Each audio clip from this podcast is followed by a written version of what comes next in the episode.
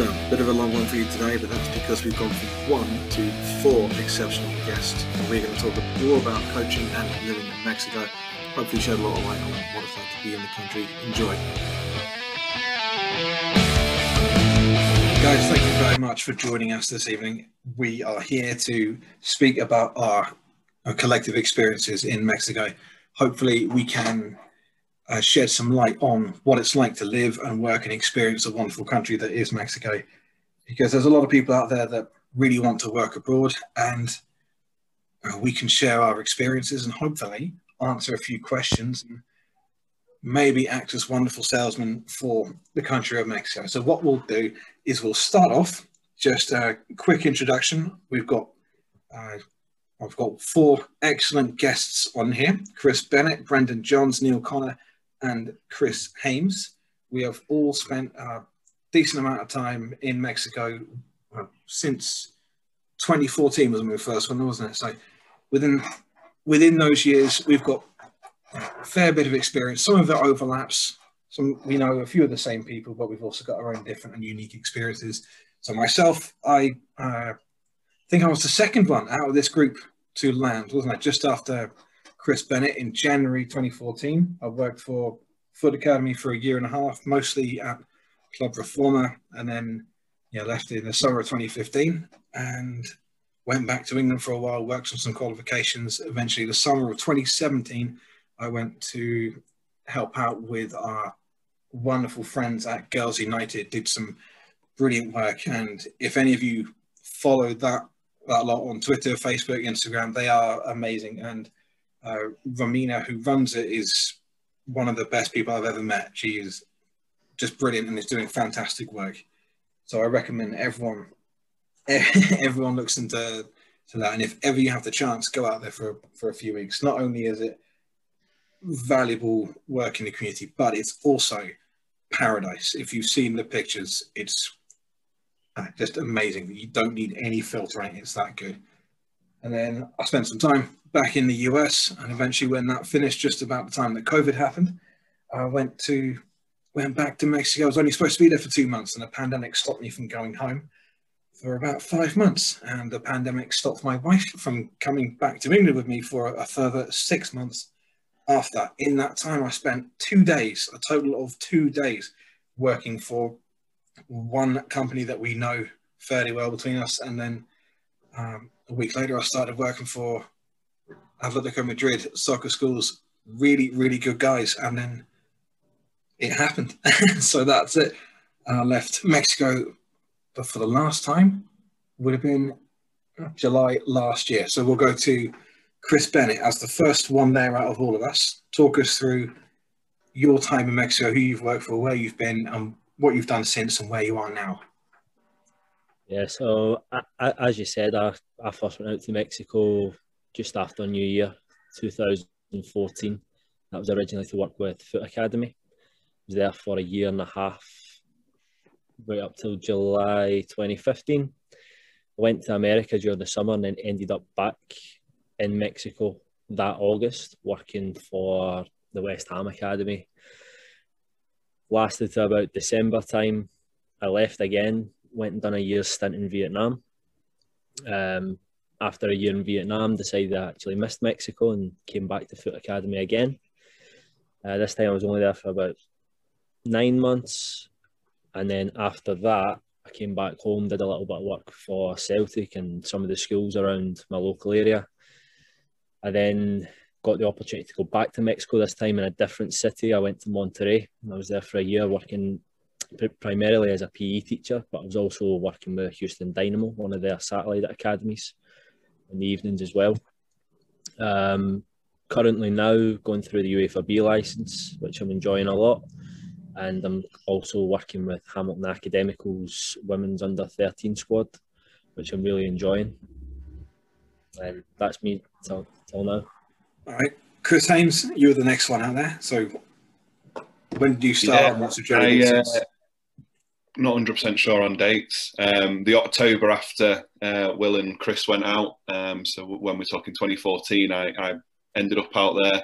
Um, probably something we'll touch on a little bit, but sort of happened bit on the on the cuff really. Within the space of a couple of weeks, found myself out in uh, out in Mexico and, and ended up spending uh, just shy of twelve months out there. Um, came back and, and since I've I've done various roles really within the women's game back in the UK. So not not had the experience of travelling out again. Um, but yeah, just sort of base myself around around the women's game, whether that be RTCs and various sort of WSL and, and National League clubs, and now uh, manager of Bradford City women's team. And next, it was Brendan. Hiya. Um, I came out uh, September 2015, so I just missed the boat with obviously yourselves there leaving uh, shortly before I got there. Um, spent until June 2016, I believe. Um, uh, whilst I was over in Mexico, met some other coaches that had worked in America. Worked on the American summer camps with Camp America for, Camp Greylock as a assistant head of the soccer department for them, and then went to a company called uh, Youth Elite Soccer or Yes Soccer for short. Worked for them in the spring, um, and then had a bit of a winter break in in the UK, and then went back to the states to work for Yes Soccer for the whole year um, and then went back to Mexico for a winter break there, where I met my fiance whilst I was working for Foot Academy in 2015, and then went back to the States until uh, 2018 when I came back to the UK um, to get my B license, which I got um, in 2019. And then after that, I've just been working in the non-league uh, system in in the northwest, so at Cheadle Town under 23s as assistant manager, and then um, just starting up February, uh, just gone, joined um, Cheadle Heath Nomads as part of the first team squad uh, for their goalkeeping coach, as well as uh, first team coaching as well. And that's basically what I'm up to at the moment. And then finally, Neil. Yeah, I suppose I'm uh, more recently uh, been out to Mexico and, and been back. So I went out there in uh, it was about February last year um, initially as a multi-phase coach with uh, West Ham Academy, like a few of us that are aware of uh, that academy, and then uh, got promoted to like academy manager's role because there was a lot of work that needed to be done in, in, in my eyes to get it up to a certain standard. Um, and then we did a rebrand during the summer. And then I came back to England for a little bit due to COVID. Uh, went back out in September and I was there out until Christmas. And then uh, the role that I had was it was stopped at Christmas due to other circumstances, and um, came back, got on my B license, which is starting a couple of weeks. Uh, we set up our own club in Mexico City uh, called Premier Liga FC, which is aimed at trying to get more uh, scholars to play football. So um, a lot of stuff in West in, in Mexico, which we'll get onto, probably is you know the pay to play model. So we're trying to go against that and just recently just started with Marine women's um, football team, just coaching there. So uh, yeah, that was my journey in Mexico and where I am now. So interestingly enough, where you're setting up Premier Liga, I can see that field from the, my wife's apartment window. Very very small world, despite being a huge city of what twenty odd million, we end up being that close together. So I'd like to ask everyone two questions. Uh, First one is after your time in Mexico, who has become your team and what was it that attracted you to Mexico in the first place? So for me, uh, it was Club America. That's not only is that, that the family team that helped me uh, integrate with my wife's family, but for years I'd play a lot of FIFA and watch as many games on TV from all different countries, and I really liked uh, the player Salvador Cabanas, the Paraguayan, who had an amazing uh, Copa America a few years prior to that. And his career was then ended early as he was shot in the head in a bar one night. He fully recovered, but has never quite been the same player. There's differing stories, two, uh, two versions of the same night. One is that there was some uh, gangsters that were hassling some women and he stood up to them and they shot him. And another version I heard was that he was drunk and in the toilet and made fun of this guy's penis, who happened to be a gangster who shot him in the head. So a lot of very, very crazy stories out in Mexico. But I, well, my team, our family team is Club America, the biggest, the best. But uh, I would not recommend. I think they got the worst fans in the entire league. Nicest kits, probably, but worst, worst fans. And I was liking the experience.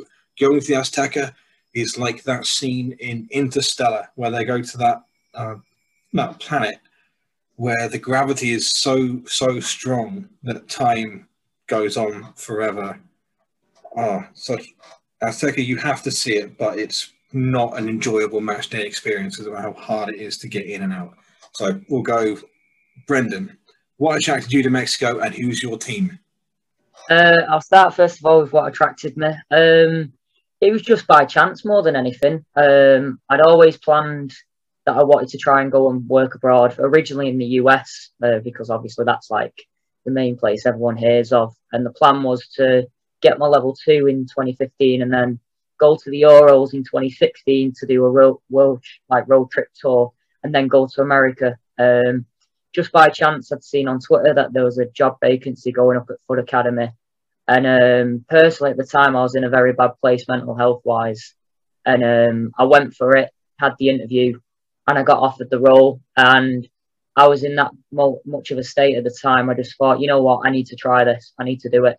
Because if I said no, um, I'd feel like it'd always be a bit of a mental block that I'd never get over, that I could never go work abroad. So I thought the opportunity has come.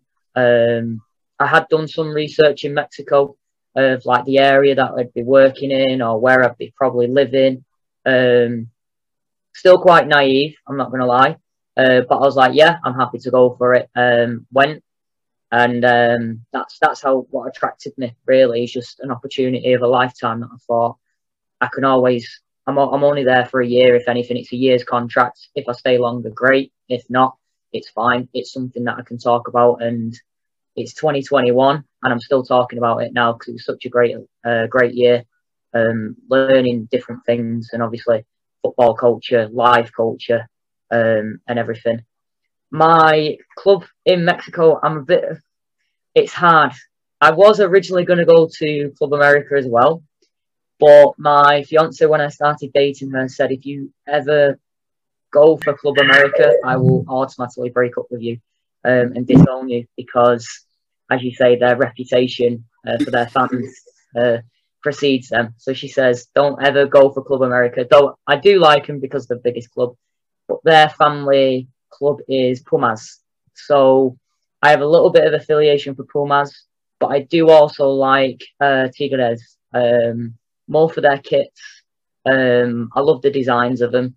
So I wouldn't say I've got a specific Club America, um, Club America or Pumas or Tigres. It's just they're the teams that I always keep an eye out on. Um, so I couldn't really decide, unfortunately. Um, but definitely, definitely, them three teams are the ones that I uh, keep an eye out on. One of the best things about Mexican football is that the biggest club teams and the national team typically have excellent kit. It's always yeah. so many good designs, and there were several times I'd look at Pumas or Tigres and actually feel quite jealous. But then Club America, much like Man United back in the '90s, would release about 15 kits a year, and a good 12 of those 15 would be quite good. Yeah. But uh, for people that don't know Mexican football, I, I, would say that Club America are like the Manchester United. They've won everything and probably the most successful team, but also probably the most hated. And a lot of that is probably brought upon themselves. And I think Cruz Azul or the Tottenham, almost so close, but never quite make it. And uh, uh, Pumas probably Newcastle. Big team with a lot of history, a lot of fans, massive stadium, but are just awful. They're not not quite there yet, are they? Tigres. Oh, it's hard to find an English equivalent. Chris, you, uh, Bennett, you went up to Monterrey, and Tigres are now your team, aren't they? Yeah. what attracted you to Mexico, and why? Why Tigres as well? Um, what attracted me in the first place was just the opportunity to go. I'd had a good kind of year in America and didn't really want to go home. Ended up coming home anyway, and the opportunity just came up. Applied for it, I got it. I was basically there within two weeks of getting the job as well.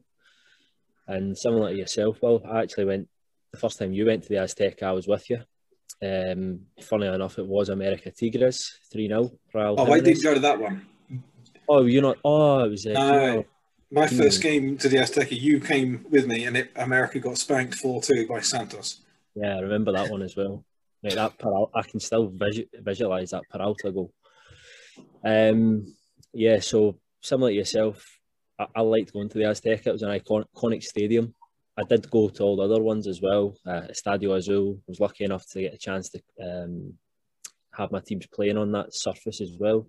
Went to Pumas, but in 2019 when I went to Monterrey, one of the, the teachers that worked in my school was from Ireland, and he over the years had became friends with people from Monterrey, basically just teaching them English while they were in Dublin studying and he picked up Spanish from them. So every time he was visiting them in Monterrey, he was going to the, the Tigres games. And they mentioned it to me one night, and I says, "Yeah, I'd love to go because I hadn't been to the stadium before."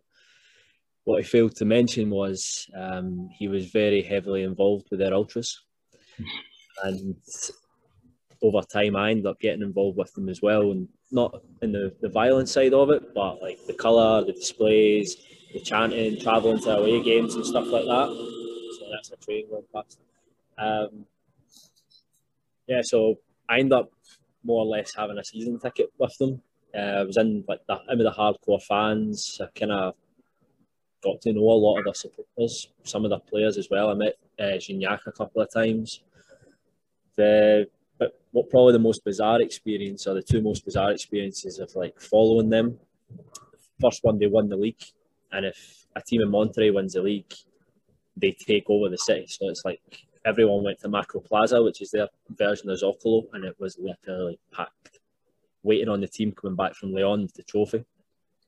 A few weeks after that, um, America actually qualified for the Champions League final, the CONCACAF one, and I couldn't go to the home leg because I was away in Guadalajara for a holiday.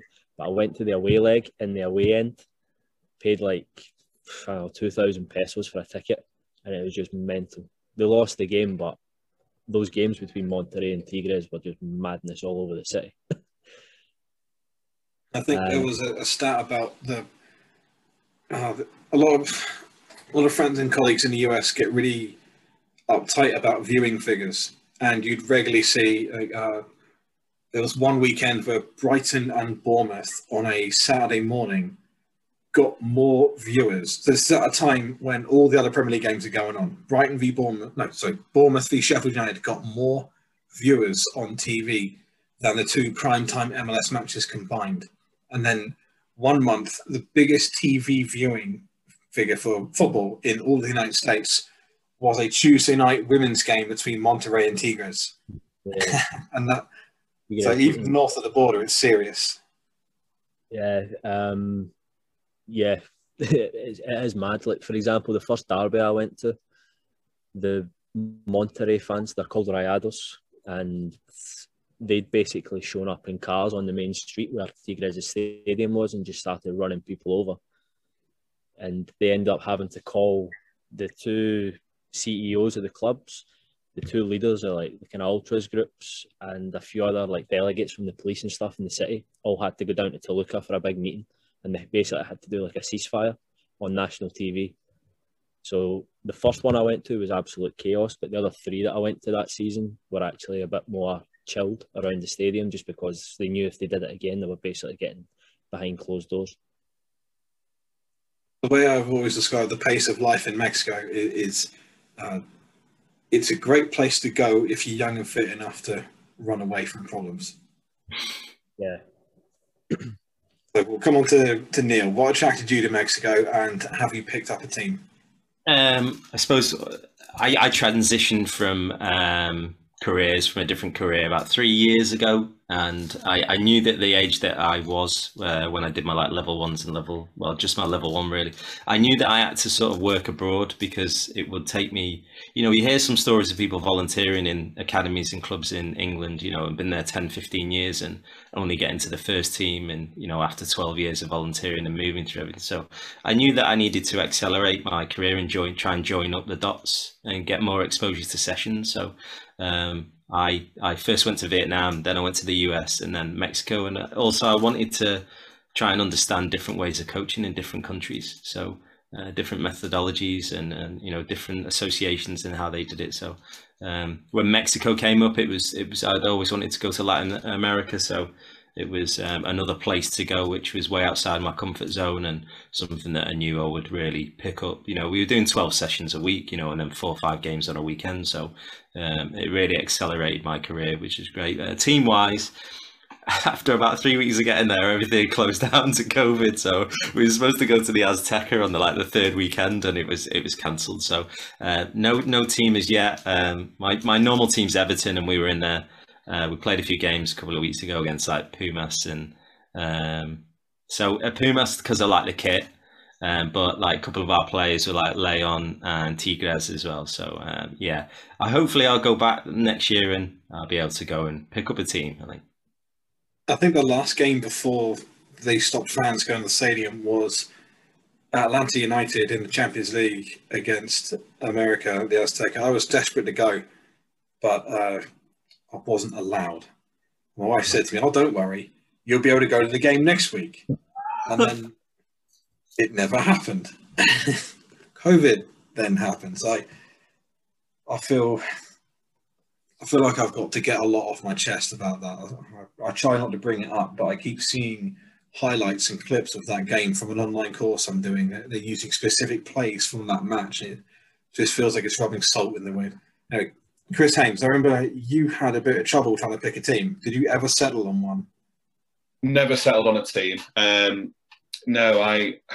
I mean, Club America's got to be up there in terms of just the experience of going to the Azteca. Um, you know, uh, lucky enough, I think first or second game in which I went there, which was one of their sort of classicos, I suppose you call it, against Chivas. Um, unbelievable experience, and we to have everything mixed and and of that experience. I mean, ended up being the most boring game of football in history, I think, but just that experience of being in an absolutely packed out Azteca. Um, also Azteca will, and, and, Club America will for, forever give me the experience of being able to watch Ronaldinho um, and watch him live and the 15 minutes that he was on the pitch and the fact that they were bad enough at that point that he was still able to sort of cause them problems and, and you know entertain me. So yeah, I think there's always that side. I, I ended up coming home with a with a Pumas shirt. When managed to go to, to go and watch quite a few of their games as well.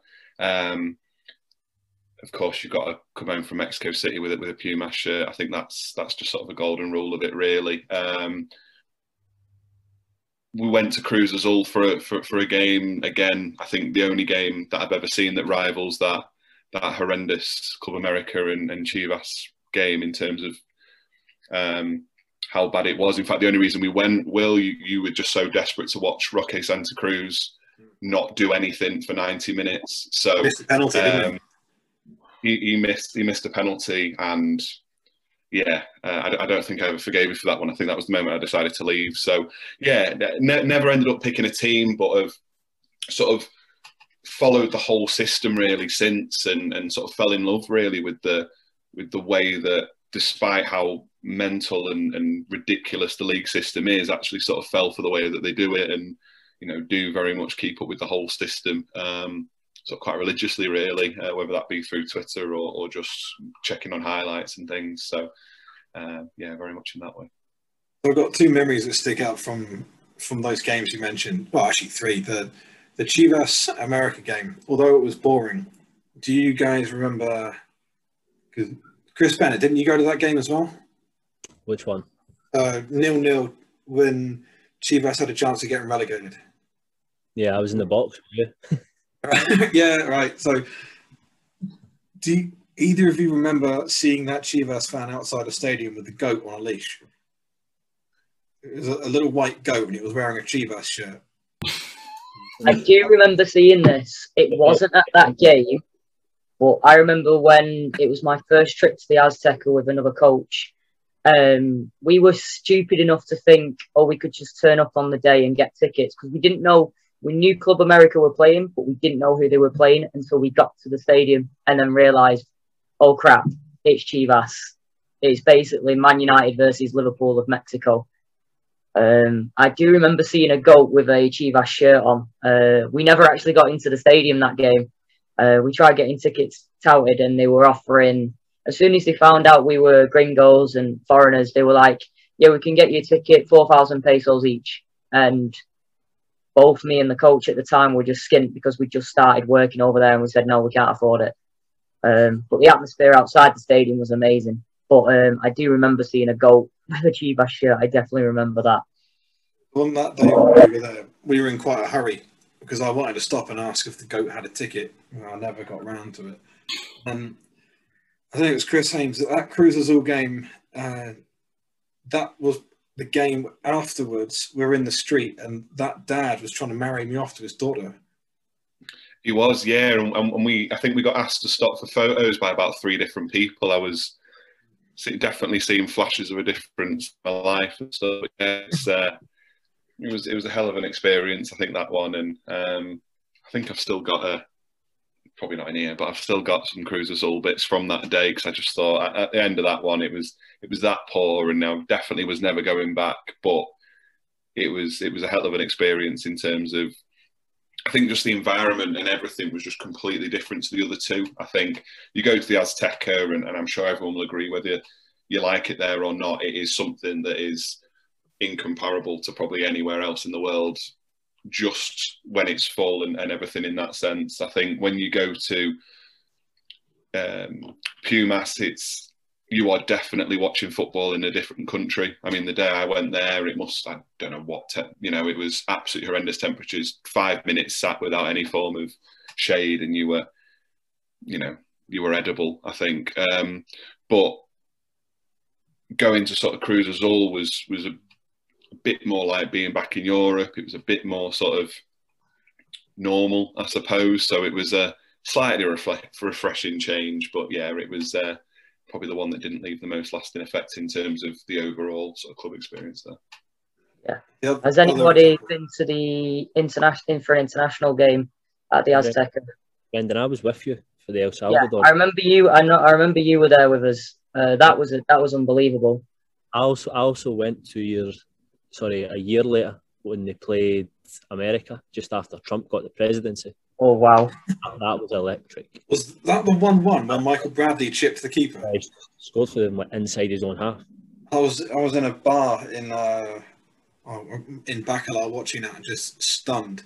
The audacity to try what he did, and the, I mean, he, he's not a player you, you know for, for flair or vision, and yet he's done that in the Azteca. That was it was funny. Yeah, the, the absolute scenes in the away end. But they were, I, I thought some of them were going to fall over the top tier.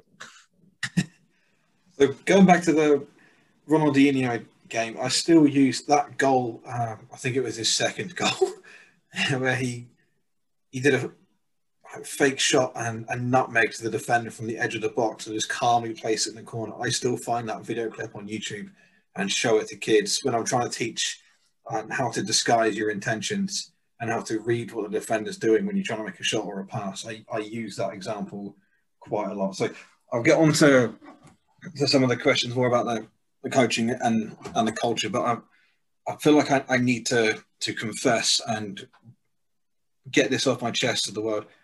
Uh, so the reason why I came to Mexico was because, just like all you guys said, it really appealed to me, the different culture, and it's a football crazy culture, country. I also wanted to try and learn Spanish too, so that was a, an appeal to it. Uh, so I was working in Kuwait, and I wanted to leave when my time was up there, and I had seen the job for Mexico, I think summer camps the year before, and I was hoping at some point, you know, another opportunity is going to come up. I really like to go to Mexico; that'd be fun. And then it came up and I sent off my CV, got offered an interview, and then unfortunately, because of the huge time difference when Kuwait is three hours ahead of the UK and Mexico six hours behind, I got offered an interview at a really inconvenient time when uh, it was our boss's birthday in Kuwait. Now it's eight years later, so I can't get in trouble for this. So we've gone out for our birthday. I'm not a good liar. And I was talking to my, the guy I was living with, really, really good guy uh, who is one of those assholes that speaks five different languages fluently. So such a prick. I mean, how dare he make the rest of us feel mediocre like that? But I say, what should I do? I want to go. This is this is a brilliant opportunity. I, I would love to do it. And he said, well, just you know, fake that you're sick and drive home. That might work. How am I going to pull this off? So we're halfway through dinner. I've made sure I've finished my plate and I've, I've left some cash there. Oh, oh no. Um, I think my stomach hurts. Oh, Will, you okay? Oh, I must have eaten something really bad. I'm, I'm trying to look as gormless as possible. And yeah, you, you better go home.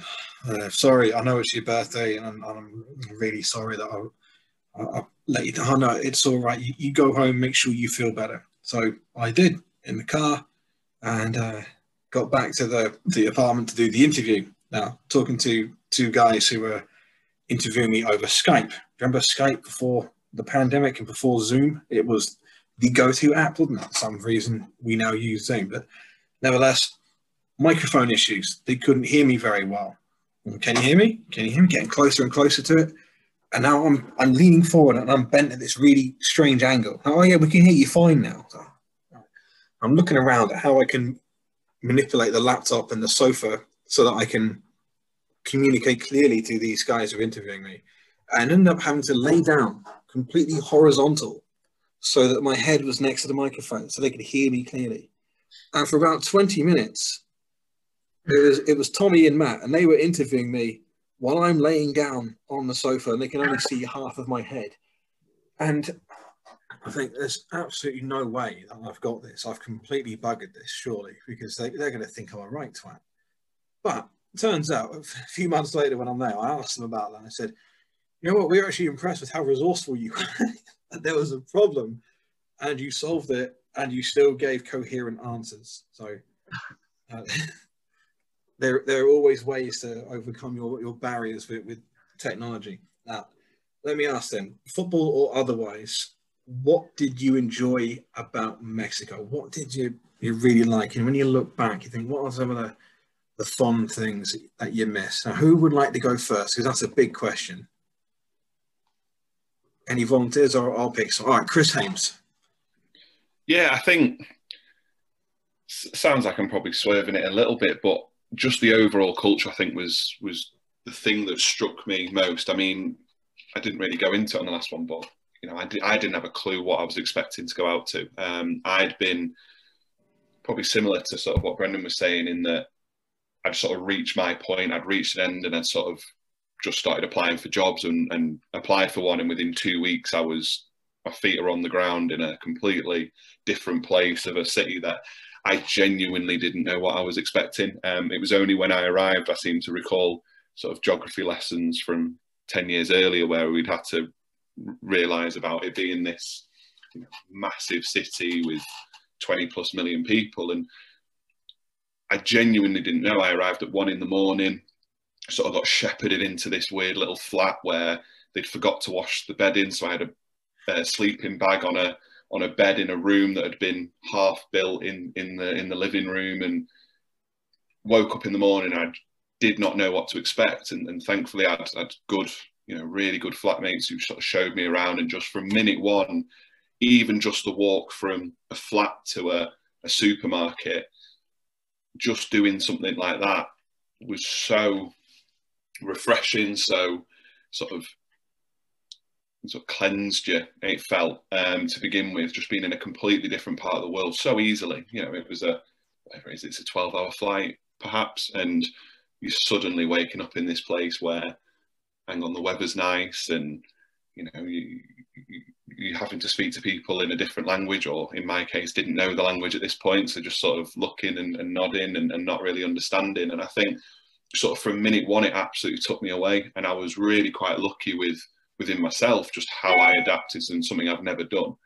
Um, and then throughout the time that I was there, I think very few things really got to me about the culture of the place. I just absolutely loved the the overall sort of setup and the layout, and even the bits where it was a little bit difficult or you did feel very crowded at times because there was so many people constantly around you and so much noise. It just seemed to be exactly what I wanted and exactly what I needed at that point, away from, I suppose, what normal life is in that sense. So that's the thing I probably always go back to about Mexico. That's the thing I always talk to people about, and and the thing that really probably strikes me in terms of the overall experience was just that complete. It's not trying to be an America. It's not trying to be England. It's not trying to be a European city. It is just this completely different, very unique, um, very much itself kind of place. So Neil, we'll come to you. uh, what did you enjoy about Mexico, or what do you? Because you're going back there, aren't you? Yeah, I suppose yeah, for Mexico and like for quite a few of my jobs that I've had coaching abroad is that when you what, the first day you land until you sort of fly back out is that there's sort of nowhere to hide. Like you, are forced to um, try and pick up language really quick to either get anything done or you've got you've got to really learn and it and it's Mexico's brilliant at that because although the I suppose my experience out there is that they're so friendly, like the culture you talk about, and you know the they were always trying to help and but also as well sometimes they tell you to fuck off like they're just do you know what I mean? They're, they're either or there's that it's I've never really been to another country and I've traveled a lot that's sort of like that. It's yeah, you depends how you're going to take them on the day. So um, yeah that that experience where you've got to you've got to grow uh, to be able to do anything and and to survive sort of so it really forces you to do that but, um, yeah um, and the people, you know, I was a chef for 20 years, so the food for me was, you know, part and parcel of going to these sort of different countries. You know, the street food and even the sort of really good restaurants. You know, it's all it's all this really big mixing pots. It's it's an amazing see. So we'll come to uh, we'll go Brendan, shall we? Yep. Um, I think I miss Mexico even now. Um, it was an amazing experience. Um, footballing wise, it's just a completely different style. Um, it's so competitive. Um, even at the youngsters, um, it's it's unbelievable how competitive it can be and how people are so involved in games, even if it's under 12s. Um, you've got friend, you've got friends um, of kids playing. They've got bands playing. That you've got. It's literally it's a stereotypical like FIFA game if you're playing in say like an, uh, an a Latin America side where you can hear the bands playing everything like that. I've had that experience many times at games uh, where I'm like, bloody hell, this is an under 12s game and it's grassroots. Like, what the hell's going on? Um, and it's just that's that's normal um, over there. Um, again, going back with just you're out of your comfort zone um, and you have to adapt and you have to adapt quick. Um, similar to Chris, flying in late. Um, when I first landed, again, it was like nine o'clock at night. I've been flying for like 18 hours with a stopover in Cancun. Uh, didn't know any language at all of Spanish. And then realizing that my phone doesn't work over there for the internet because it's an English SIM, not a, not an international SIM. Trying to speak to a police officer to say, how can I use the internet on like their airport's Wi-Fi, and they're just going no English, uh, no hablo English. So I'm just thinking, okay, I'm guessing he means he doesn't speak English, and then somehow trying to get in contact with uh, my boss who was picking me up, and eventually, fin- finally, we were, we met just outside the Starbucks just by chance, I think, more than anything, and then getting brought back to um, ironically the the the room that Chris ended up staying in when he was there. Um, I only found that out about a month later when I was cleaning the room, and then found out found one of his old cards from I think he was when he's been to the casino or something, um, which I thought was quite funny. Um, Plenty of things found in there, Brendan. Don't worry about I know. That. I'm I'm glad I found that. Um, I was quite fortunate. Um, there was in the house what we was at. There was only myself and another um, coach called uh, Joe Brady who was such a great guy, um, similar to me. He'd only been there for about two weeks. Um, bit of an introvert himself um, in there, so he'd like his own space, and it was quite nice that he'd be obviously we'd be quite open, but he'd show me around everywhere, like um, going to where the supermarket is, um, and then showing us what type, what foods, what foods there is, um, what's to buy. Um, and then obviously going for some food, trying to order just a normal Burger King for my first meal over there, and just pointing at what the sign was, and they're just not understanding me, and I'm not understanding them. Um, I think again, um, the culture as a whole, um, they're really welcoming. Um, if you try and speak the language, they they, they really empathise and understand and try and help help with you. Um, whereas if you are ignorant and you just try and be a typical Brit abroad by going, "Oh, we're better than them," and it just don't work because they'll just, like you say, tell you to fuck off, or they'll go, "Right, I'm having you," and they'll just rinse you, um, whatever way possible, whether that's financially or just taking the mick out of you. Um, funny enough, I remember a story. It wasn't I was in Mexico, but it wasn't to work in Mexico. Um, I went to Monterrey to get my visa to go back to the US. Um, and I remember turning up at three o'clock in the morning to queue up for the embassy. And it was 200 Met people deep in the line at Mexico. I turn up as an Englishman. The security guard looks at my passport and my application and says, Right, come with me, and puts me right at the front of the queue. And felt like I was public enemy number one with all the Mexicans looking at me. Um, fortunately, I could speak Spanish at that time, so I could able to speak to them, and a lot of them were talking, like asking me questions and like, "Oh, why are you here?" Um, explained obviously that I have a fiance that's Mexican, and then started going on and having a bit of banter, saying, uh, "Mexican women, beautiful women, but fucking crazy," and just like, yeah, definitely agree with that. And then they were just really welcoming and opening them. Um, where if I was an ignorant Brit, then I probably would have had dirty looks and yeah, it could have been could have been a lot worse. But definitely uh, different experiences that just put you out your comfort zone. I can relate to similar experience when I was working for a company in the US and had to get a visa. I went to Guadalajara, and uh, this company is now known for a lot of visa issues. But uh, I've gone, I've gone to Guadalajara. My dad's come with me for a laugh, we accidentally booked, well, my wife accidentally, she's not funny enough to have done this on purpose. She accidentally booked me and my dad a love hotel. So I show up with, a, with like 30 years older than me. for those of you that have seen my dad, he's you know six foot four, 20 stone. So we we look a right sight going into this place, you know, with its hearts everywhere and you got sweets named after different things. I, I honestly wish I could give my wife credit for having done that on purpose, but she didn't know. But so we had to spend a couple of days there while I get the uh, get the visa and getting an 18 month visa to work in America. And I get to the front of the queue after about four hours, sweating in line, surrounded by people. And I'm going through all the questions and I'm reading off of the script that I've mentally rehearsed from what the company had given me because, you know, some of the jobs in the US, you have to say certain things that aren't necessarily embedded in reality. And then right at the end of it, she says, you know, what countries have you been to? Because you know, America want to know where you've been and what you've been up to in case you're doing anything that you shouldn't be according to their laws. And she then says, you ever been to Liberia? In Liberia, Liberia, that's kind of near Ghana, Sierra Leone, that way. Uh, no, I've never been, never been that way. No, I think Liberia is known for George Weah, obviously. And so, no, not been to Liberia. But on my computer, it's come up. There's a man with the same name as you, who has been recruiting child soldiers.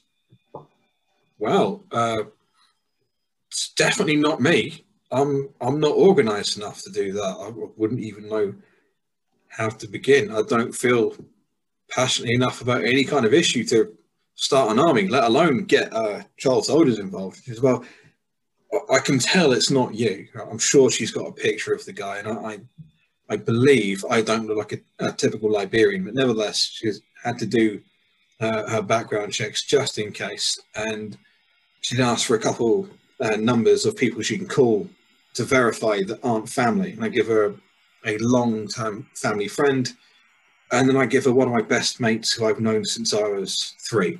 And then afterwards, I'm walking out of the embassy going, crap, that was a stupid idea because my mate's going to get a phone call and they're going to say, hi, we need to talk to you about William Wilson. We're from the US government. Uh, has Will ever recruited child soldiers? And I think, my mate's going to say yes, isn't he? He's going to stitch me up. So fortunately, he never ever got that phone call. So I was very lucky that he, he didn't expose my network of recruiting child soldiers. So, uh, Chris Bennett, we'll come on to you. Uh, what did you enjoy about Mexico? Um, to be honest, mate, I actually enjoyed everything about it apart from probably the one thing, and that was punctuality. Uh, in hmm, terms of yeah. like, being on time, responding to things on time. Obviously, the, the famous phrase is mañana, mañana, but mañana actually means in tres semanas, in three weeks. So that's probably the only thing I didn't enjoy. Uh, the food definitely wasn't an issue for me. Uh, drinks and stuff, not an issue. Love the weather, even though I've got obviously Scottish skin, still enjoyed it. Um, having the beach within driving distance was nice. The views that you can get that you're never going to see in the UK. Like for example, where I lived in Monterrey, we were surrounded by mountains. Similar as well in Mexico City, but we were a lot better in Monterrey. Um, the people in general, the people in general were fantastic. They pro- I, I actually never had a class or a lesson or anything for learning Spanish. Everything I learned, I basically picked up from the friends that I made and also the kids that I coached. I'm probably quite lucky to be in a position that I'm still in constant communication with not just the people I worked with over there, but also the people who I was kind of like working for, as in like the parents and stuff, the friends that I made that weren't expats, and that's helped me to kind of like continue the language. I can still because I don't speak it as often. I'm probably a little bit more slower than what I was when I actually lived there. Usually takes me about three weeks to get back up to speed. But in terms of reading and writing, I'm still pretty close to fluent. Um, and I reckon if I landed there tomorrow, I've got at least 30, 40 people I can just pick up the phone to and I'd have a, I'd have a place to stay if I wanted it for a holiday or even if I just wanted to go do something just in general, people would always answer the phone. Had great relationships with just about everyone. We've talked a lot about the good, and one of the things that, that a lot of people notice, and you guys have all alluded to, is that they are some of the happiest, friendliest, most helpful people on the planet. And it's a bit of a cliche, but they they said a lot of Mexicans, if you stopped and asked them for directions, even if they didn't know, they they just make something up because they want to sound helpful.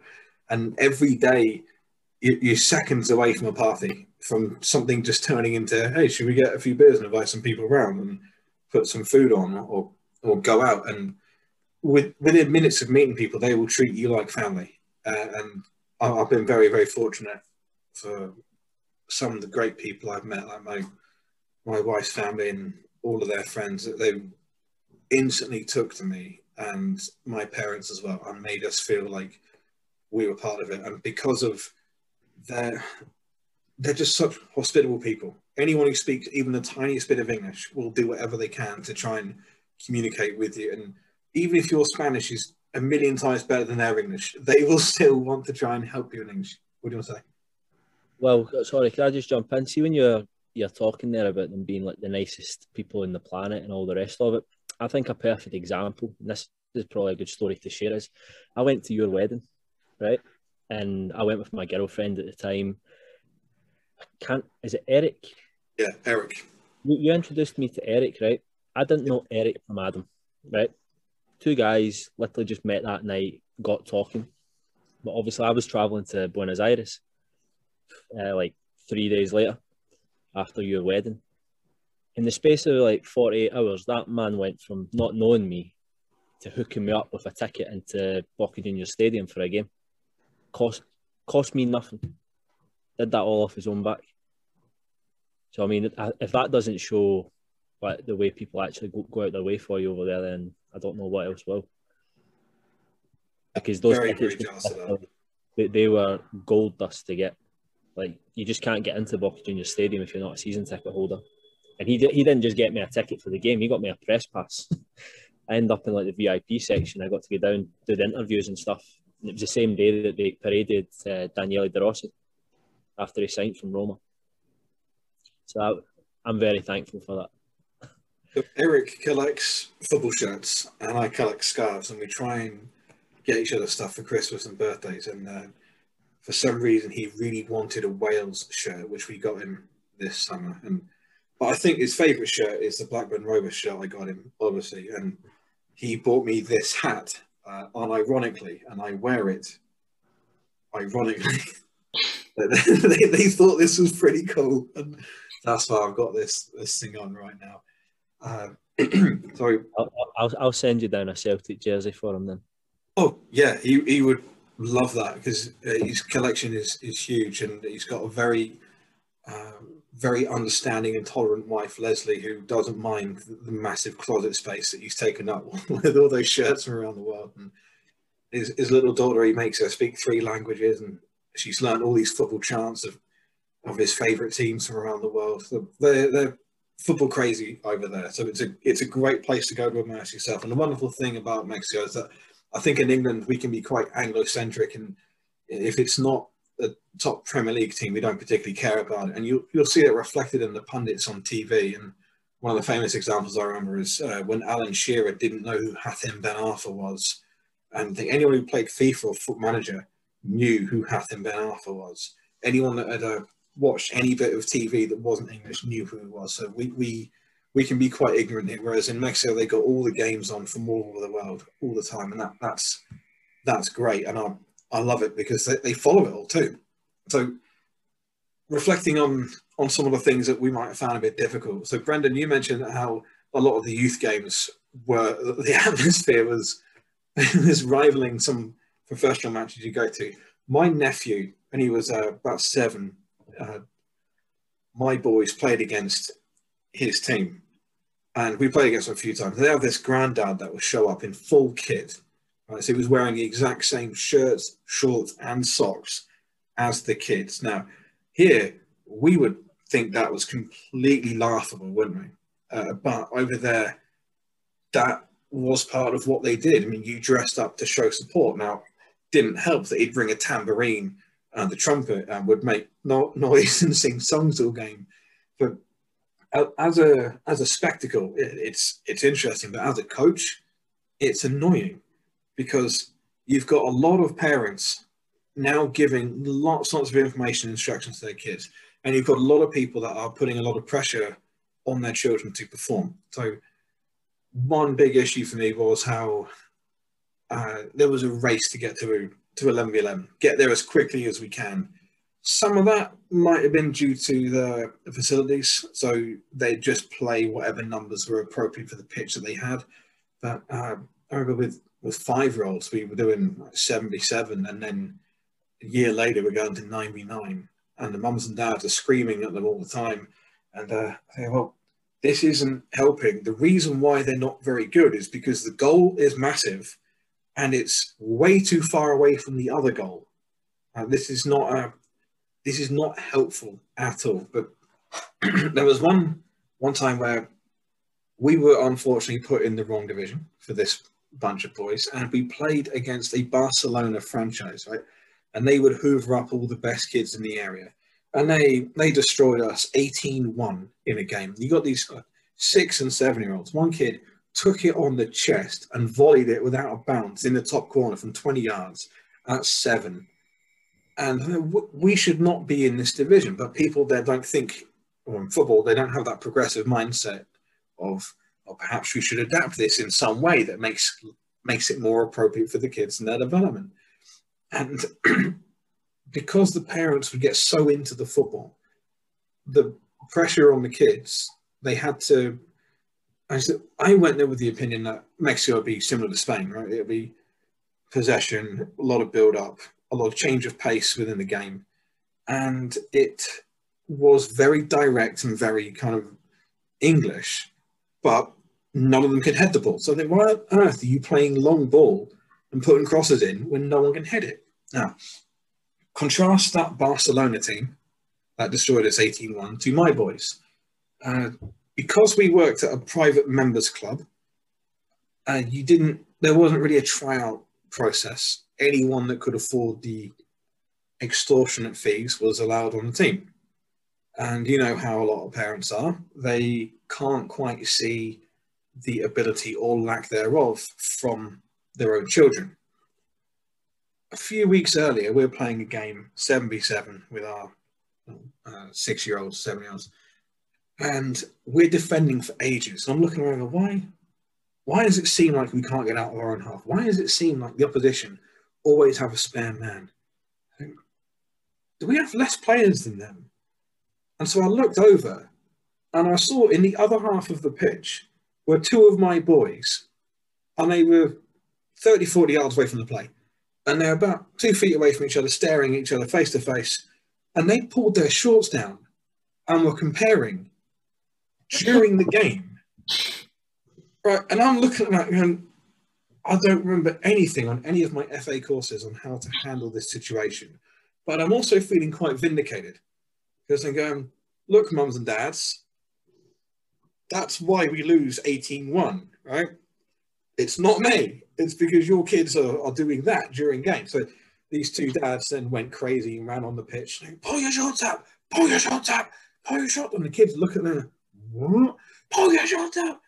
So there was definitely unrealistic expectations, which is not necessarily unique to Mexico. Now, before I hand over to you guys, also some other things that took a bit of getting used to for me were the, the the punctuality was a real pain in the ass because I felt like you couldn't get things done because you couldn't trust when people would or wouldn't turn up. And the amount of bank holidays that we had. So in the first six months, it felt like every third week was a bank holiday. And it just so happens that there is uh, quite a few quite a few holidays, particularly in May. I think the first week in May you had about three or four days off through uh, you had Teachers' Day, so that meant a day off school, and you had Day of Work, which meant a day off work because you celebrate having a job by taking a day off.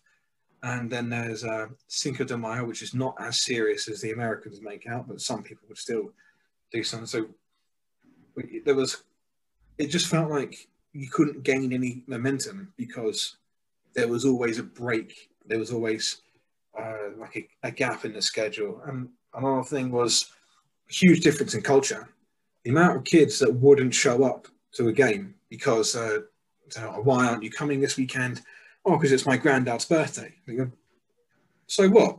I mean, when it's my granddad's birthday, I'll pop round for 10 minutes and give him a card. And I thought, I know, we're all going to the beach for three days, like 30 of us.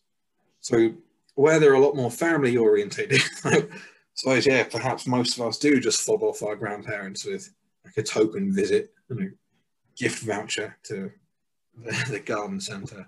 But because they were taking their, their family so seriously, any birthday, a lot of kids would, would go missing and and you wouldn't see it on the weekend. But another thing which is probably a bit more somber and surreal is after working in football for a few years, you kind of feel like you've seen uh, or you've heard every excuse, right?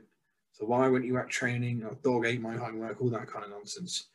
And there are a few times I felt like that from some of the, the kids and the parents in Mexico. But the one that sticks with me is this one kid, I hadn't seen him for weeks and had not said anything.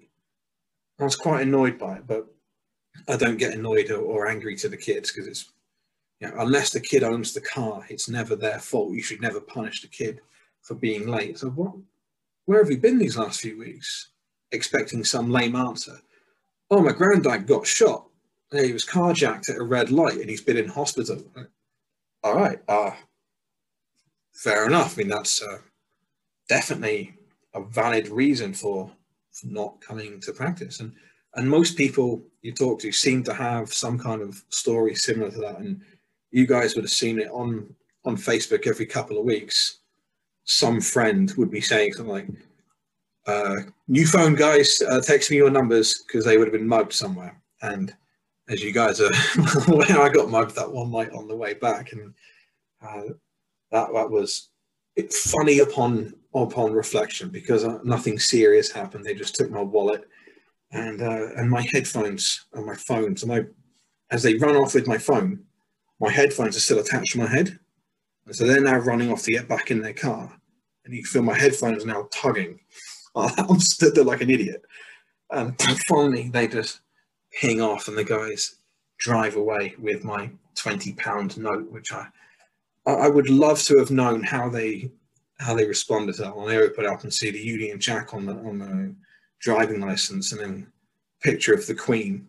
Think, what do you do with this, this purple bit of paper? What's that worth? So what for you guys, and who would like to go first, took a little bit of getting used to out in Mexico? Anyone want to share? I think I'll go. Go on, then, Um, I think, like Chris said, punctuality is something I did take a while to get uh, get used to. Like you say, mañana, mañana. It's always longer than that. Um, the bureaucracy as well of just getting paperwork done.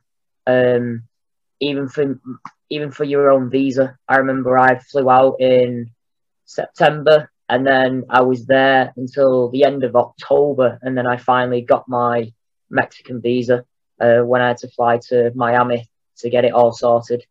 Um, that took a long time, and then it's the same with um, banking, um, trying to get a bank card um, sorted out, and the medical insurance. Um, a story on that one. Um, I became seriously ill uh, just after I got my visa. Uh, funnily enough, back in October that time. And it got to the point where I was seriously ill, ringing my boss as early as possible, trying to get in hold of him. And it's basically coming both ways um, due to some dodgy food. Um, finally, getting in touch with him, and he gives me an electrolyte drink, and it comes up straight away, both both ways, um, and says, "Well, we can't do anything at the minute until you stop being sick and you stop shitting. So I'll see you in a couple of hours." and basically left me there in in the flat with my other colleague who obviously didn't know what to do.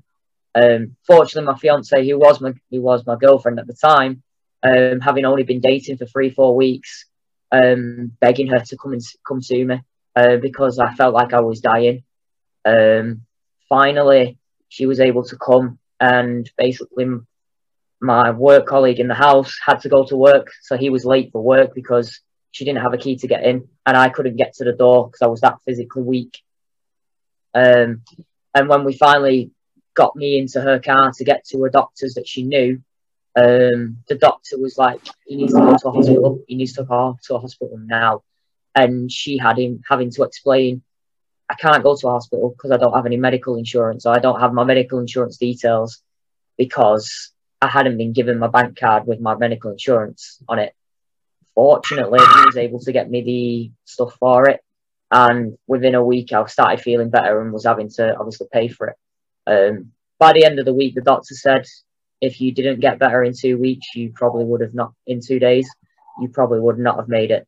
Um, so that was something um, that worried me a bit. And I finally got my medical stuff a week before I left in June um, of 2016. So that's how long it took to get the paperwork sorted out.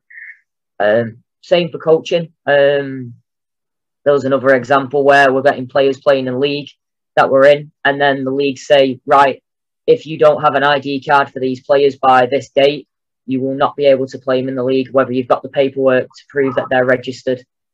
But yeah, it was the league that weren't giving us the ID cards to the point where we had to drive down to the headquarters of the uh, of the league uh, in the morning and sit there for two hours for them to just go, oh, right, print them, laminate, stamp them, laminate them. And that's all they needed to do. But again, it just took them so long. Um, I'm trying to think. I'd say it's more some of the colleagues that we worked with. Um, Mexican colleagues, really great. Some of the other English coaches that we worked with were not the best. Um, very ignorant British and think that they're better than everybody um, and better than yourselves. Whereas us as a whole here are all welcoming, look, looking to help out each other, give advice on coaching, whether that's on Twitter or obviously in person and stuff. Where some of the coaches that I was working with at the time were very negative, and it was a very toxic um, atmosphere, uh, which was one of the reasons why I decided that I didn't want to carry on. Um, the country was amazing, but I just thought some of these people who were not the best, uh, had the best intentions um, for coaching or for obviously themselves. So that was something that I struggled with as well. But other than that, like I say, it was an amazing, amazing experience. Unfortunately, you can get quite a bit of that abroad, no matter where you go where I've often referred to them as cowboy coaches, and the United States is full of them where unfortunately because of our our accent and the prestige that comes with being foreign, like, as the people across the world, we seem exotic and, and knowledgeable, and, uh, and they all the girls think we're, we're Hugh Grant, and it's obviously far from the truth. But from a football perspective, they all think we're we're brilliant without ever having to prove it, and a lot of people do coast, and you'll see that absolutely everywhere. Uh, not not just in Mexico, but a lot of people will, will coast not being English. Mexico, funnily enough, is also the only place in the world that I've experienced, and other countries might have this phenomenon too, where if you say you've got a stomach ache and you can't come to work, there's no questions. They believe you. And it, every week or two, you'd see someone in their session, Will, mate, can you just look after my kids? I've got to run. Yeah, mate. And you'd see them legging it to the toilet while uh, holding onto their bum. Because uh, just, unfortunately, that's part of life. Something you're going to have to accept is food hygiene standards aren't the best. And uh, I, I, got done with that after I did the, the half marathon. I ate some bad pizza. And uh, that was it. I was in hospital for a few days. and well, again, both ends like a fountain.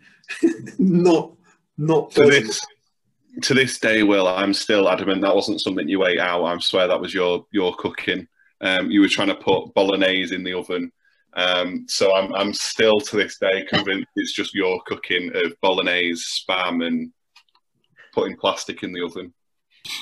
That I, I, I would agree with you if uh, that a few days building up to that I'd been I'd been staying with my wife and I had not been cooking for myself. We'd been eating out and she'd been making food. I I believe to that point my awful cooking might have actually built up a level of protection. well, you need well you, you need to remember as well. I've witnessed you put chips on the hob and burgers in the oven. I'm very sorry. I went to private school. They never taught us any and of then, that.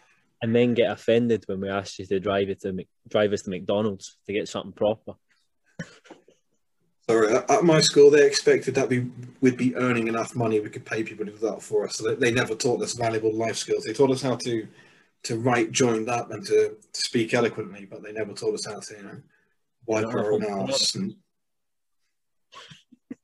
Yeah, I'm just gonna. I'll just add to that. It's, it always amazes me when people uh, go to different countries and then, you know, uh, complain or have like stomach ache, and then you ask them about, like, "Are you any good at cooking?" And you're like, "Well, I mean, like I can turn stuff on, and like I can put, I can boil milk." And you're like, "Yes, yeah, it's, it's, definitely the other guy who's the chef that's the fault, not you." I love it. We didn't have a microwave, so I had to learn how to cook. I mean I, I, got my level one in toaster, and I got my level one. Uh, I applied for my level two in microwave, but I'd, I'd never ever done any CPD in an oven or a hob, so I, I, was really struggling with that. But it was it was a lot of the street food. What was the the really good taco place around the corner, La Tosos? That was that was good. You, you never really got issues from there, but there was a few other ones that uh, they they had a bit of a reputation, but on somehow it just smelt too good on the way home. You thought I'll, I'll, risk it. I know what I'm getting myself into. I'll, I'll, I'll go for it. So, who else wants to talk about some of the things that took a bit of getting used to out there? Um, I've not had a go yet. For for me, the main one was punctuality. Um, that's probably just down to me as a person because I like to plan things. I like things to be on time. I like things to run the way they should. Um, being a non-driver out there as well, I think having to rely on people probably didn't suit me. So I think the majority always in here know Gus, Argentinian boy. Love him at pieces, he'd do anything for you, but when he actually gets round to doing it is another question. He couldn't quite grasp the, the concept of the session starts at five. You need to be there maybe at least 15 minutes before, but always seem to be buying on time. Um, you know, off the top of my head, I can't really think of too much else in terms of like just general living because the other stuff would probably be more directed towards coaching. If I was to be really, really picky, the, the exchange rate. to the pound did annoy me a little bit. I mean, when you're living there, yes, you can live like a king on say fourteen thousand pesos or whatever, but I, I noticed a massive difference when I was actually teaching in a school and making twenty four thousand a month. You you can have a much better life. Um, so I, whenever it was time to come home and like booking flights and stuff and trying to get by the first few weeks in the UK, you start to realise you, you weren't actually earning as much as what you thought you were. But other than that, I mean, I really do struggle to think of anything else just because I mean, I, I really enjoyed my time there. Maybe the traffic in Mexico City as well is a major issue, but it never really affected me because I was working at Club Reforma, so I was what a ten minute walk from my house. I never really had to bother with that too much. The traffic yeah, uh, an issue. Go on. I'll um, I'll just jump in on that one on, on what Chris was saying. So yeah, you know, he was in the house ten minutes around the corner from from from theirs. I was at one. Um, I would like to say other side of the city, but it definitely wasn't. It was just yeah, the, the hill.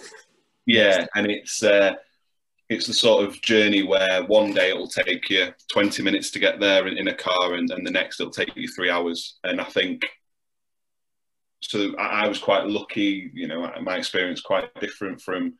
So I wasn't there at the same time as Brendan, but from from Will and Chris in that I didn't really have any issues with punctuality of, of uh, my players or, or any of the excuses, but sometimes you just would have to get used to the fact that you're just not going to get there.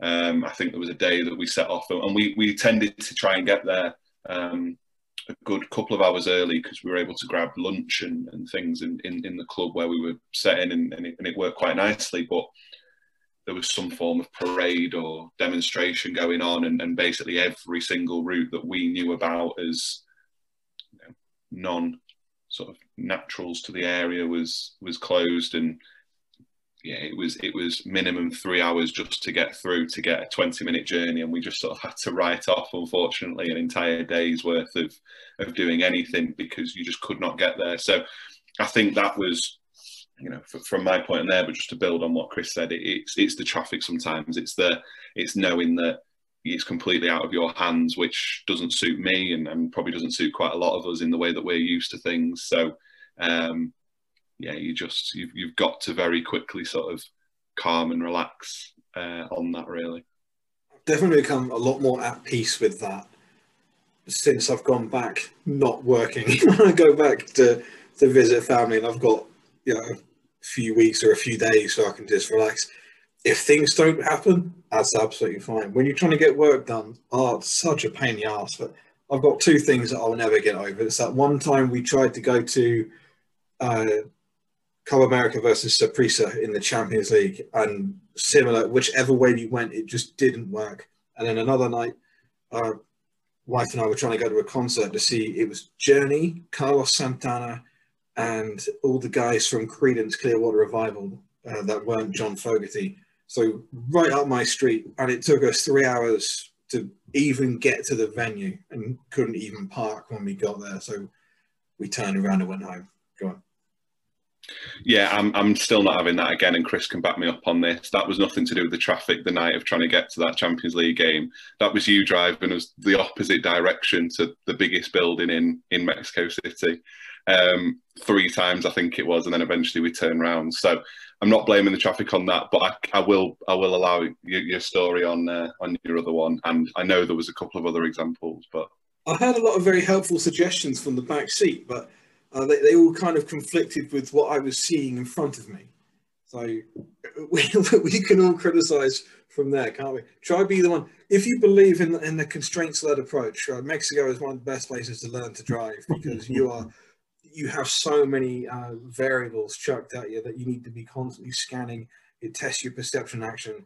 Oh, it's in, insane for, for driving because if it's not a pothole, it's another road user or it's a dog or it's uh, a street sign that's not been done properly or the uh, my wife loves it over here because you know, our, our, roads have got painted lines so everyone knows where they're supposed to be going and my father-in-law can't understand like um, if we're driving and you come to a T junction or, or someone's about to try and come out into your lane, you slow down and you flash, and they pull out in front of you. And he can't believe that. He thinks it's such an alien concept because they fight for every inch of space on the road, and it's such a different, very very different pace of life when, when it comes to the to the driving.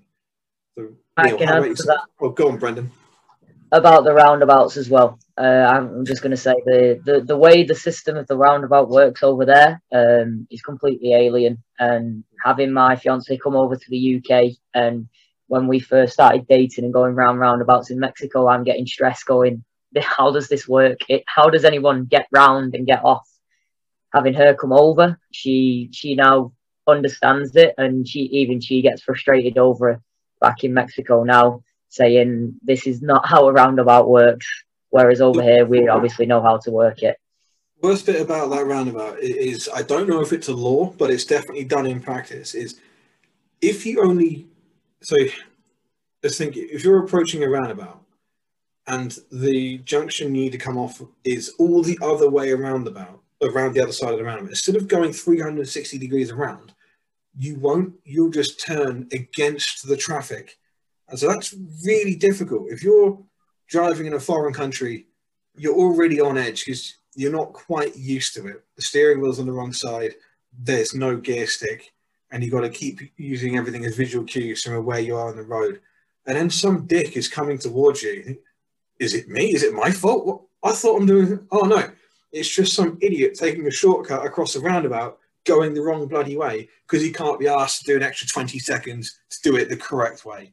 That stuff is is frightening but I think Chris Hames, you always said that Mexicans are some of the best drivers in the world because how they're able to stand and how they're able to cope and the, the ability, the reaction time that they show is uh, to them it, it's obviously normal, but it's I suppose it's like the favelas in Brazil when everyone's playing football in such tight spaces all the time. Mexico has a similar effect on the drivers, which is why it's crazy to us, but they get it.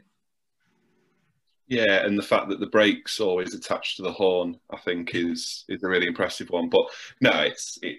Do you know what? I, I was I was really lucky when when I started using. Um, I got access to you know, the company we were working for, the, the car to drive those up to, to the site further away, and you know I, I faced very few problems on that bit. I was very very lucky, but you sort of saw chaos around you, and it was sort of that peace tranquil. Just sort of you just kind of got to it's a very tiring experience, but I was I was very lucky that I didn't get involved in anything where I think it helps to go to Mexico if you if you uh, are a bit of a nihilist. Yeah, ah, nothing really matters, does it? Nothing has any inherent value. Let's give it a go, shall we? So Neil, how about yourself? Try learning to ride your a motorbike for the first time in your life at 41 years old in Vietnam in Hanoi. That that'll set you right up for Mexico City, nice and easy. Uh, I thought it was great. You know, the traffic, every everything about it is really good. I suppose that now he's changed a little bit because we're obviously got a club that we've set up. So trying to um, do business now is is is really quite difficult. It's you, you find that there's a lot of people in Mexico that are willing to help, even if they don't know how to help. so you'll you'll get a lot of people going, yeah, yeah, I can, yeah, I know someone, yeah, I can sort it out. And obviously they're trying to do something amazing, right? And you you know you're able to be able, it's cash economies, right? They're always know they'll know someone who knows someone who knows someone. But during that middle bit, there's always people that you know like a little taste, shall we call it? So trying to get business done is is, is quite difficult, but uh, my parents lived in Spain for like 10 years, so I'm, I'm fully aware that you, you, you just got to take it all with sort of a pinch of salt. And, uh, you know, it's not, it's not going to happen today. It might happen tomorrow. It's probably going to be the day after, but as long as you're quite sort of relaxed about it, it's, it, it's frustrating when you need to really get something done. So if you need to sign up for a league or like you say, you've got to get ID cards for the players really quick, they, um, you can get it done. It's just going to cost you more, right? So yeah, cash kind of it's, pretty. Mexico City is pretty similar to Vietnam, to be honest. Either the setup, the traffic, the the way that they sort of they talk to you, and how helpful they are, and they can get it done if you pay a little bit more. So uh, yeah, getting business done can be quite frustrating. Well, let's this next one. Let's go for relatively quick answers, and we'll finish off with our ideas on football and their potential. So, what is probably the best experience you had in Mexico. Now, in case my wife ends up listening, I have to say it was meeting her, just in case she does happen to click on the podcast at some point. But uh, I also have to give a lot of thanks to Chris Bennett because he reluctantly dragged me to a club that night when I really didn't want to go and couldn't be asked and don't like people and don't like music and don't like loud spaces and don't like crowd spaces and don't like alcohol. You somehow convinced me to go out. and then I, I met her and thought, best thing ever. But uh, for the rest of you, what do you think would be your best experience? Also, I'm very, very jealous, by the way, that you got to go and coach on the pitch at Estadio Azul. Um, I'm upset with that. But for the rest of you, what was your, your best experience out there? Who wants to go first? Go on, Chris Bennett. Was I the only one that done it at Estadio Azul? Um, no, I've done it. Yeah, it was it was a common thing. Yeah, but I didn't have a team that was ever invited to it. The, the year we left, they done it at the, the Azteca. yeah, that, I, I've seen the photos. I'm so upset. Yeah. Um, so sorry, what was the question? What was the best experience you had out there? Um, good question. Football related. Whatever. If it's football related, even better. You know something? The I, I had the two thousand boys at Reforma, which is basically at the time an under 14s team, and we did quite well in the league, but we got smashed home and away during the actual season by a team called Instituto Pedregal. They beat us five 0 away and five one at home. They were a decent side, and when the way the league system works in Mexico, the top eight go into a quarter final playoffs, kind of American style. Got through the quarter final, got through the semi final, and then obviously we got to the final. And just going back to what Brendan said earlier about how emotionally invested like parents become in the games, like this was a massive deal, like for the whole club, because I don't think any of their teams had actually had much success for a while prior to like the the foreign staff going in. And what an atmosphere we had at that final. We scored a free kick in the third minute, won the game 1 0. Literally backs against the wall the rest of the game, 1 1 0. And I think Will still got the video when the full time whistle went. It was unbelievable. And I, I can remember everything from that day from we had a team breakfast in the morning at the club, travelling together to the, the venue where the final was played, what we did after what we did that night. Just a brilliant day, and it's a it's probably the the best um, experience I had in terms of actually coaching. I know, obviously, development comes first and all the rest of it, but it kind of blew me away the fact that we had probably what what would you say about four, maybe four hundred and fifty people were at that game from like between both sides because like people from the club in, in other categories showed up for that, and it was just the the atmosphere can, that was made from like four hundred odd people was mental. Who's next? Or if you want a bit more time to think, I'll talk you through mine. So, the those 2001 girls at, at Reforma, and it's the sad thing about social media where you keep in contact with people is you see kids grow old and that makes you feel old. I'm now now back in England. I'm coaching someone who's now 27 and I knew her when she was 16 and I can't get in my head that she's an adult with a job and a house. Uh, doesn't don't make any sense to me. Uh, unfortunately, the nature of being a coach and you see uh, people aren't stuck in your memories. They, they they move on and they grow. So being able to see see them uh, as keep in contact and see what they get up to in life. It's really, really interesting to see their journey. But back then, so I've been working with them for just over a year, and a lot of them didn't have much of a football background to begin with, and some of them were fairly new to the game. But one of the things about Mexican football in general, the youth development system, is they don't really teach a whole lot of concepts in regards to understanding a principle to play. And where it's a football mad country, I think like here, we're, we're football crazy. But I would, uh, I would say, and you might disagree, a lot of people who are in football, watch football, or regularly participate in football, don't actually know a whole lot about football. So although they were thoroughly immersed within football, and they were all massive fans of Real Madrid, Barcelona, America, Cruz Azul, Pumas, and they watched it all the time. They didn't really know how to play. Now, I believe the goal of a coach, kind of paradoxically, is to make yourself obsolete. You have to develop and teach your players so well that there almost comes a stage where they outgrow you, where they don't need you anymore. And I reached that epiphany with this team. So after a good year of a lot of really hard work and, and teaching them a lot of things, we were playing this one game away and we were all over this opposition. You know, our goalkeeper was kind of 30, 40 yards from goal, stood with her hands on her hips, not touching the ball. We only won 1 0, but the other team couldn't get the ball off us. They didn't have a shot. And I'm seeing these players making passing angles and uh, and keeping the ball for you know, two, three minutes at a time. They all had their, their boots on the wrong feet that day, or else it would have been you know, 10 or 15 nil. But there kind of a, a point in that game where I'm watching going, they they don't need me now.